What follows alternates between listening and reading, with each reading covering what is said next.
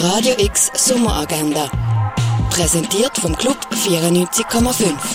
Es ist Sonntag, der 13. August und das kannst du am Wochenende machen.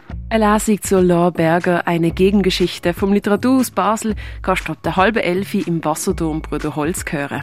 In der Fondation Bela gibt es ab 11 Uhr den Familienrundgang durch die Sammlung und die Basque-Ausstellung.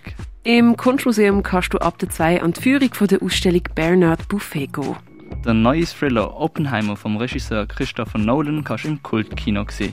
Im Film wirst du in ein pulsierendes Paradoxon von einem rätselhaften Mann entführt, der die Zerstörung der Welt riskiert, um sie zu retten. Oppenheimer läuft am halb drei, halb sechs, acht und viertel ab acht im Kultkino Atelier.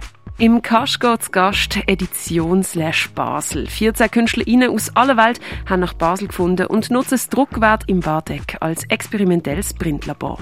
Mehr über Heilkräuter erfährst du im Pharmaziemuseum.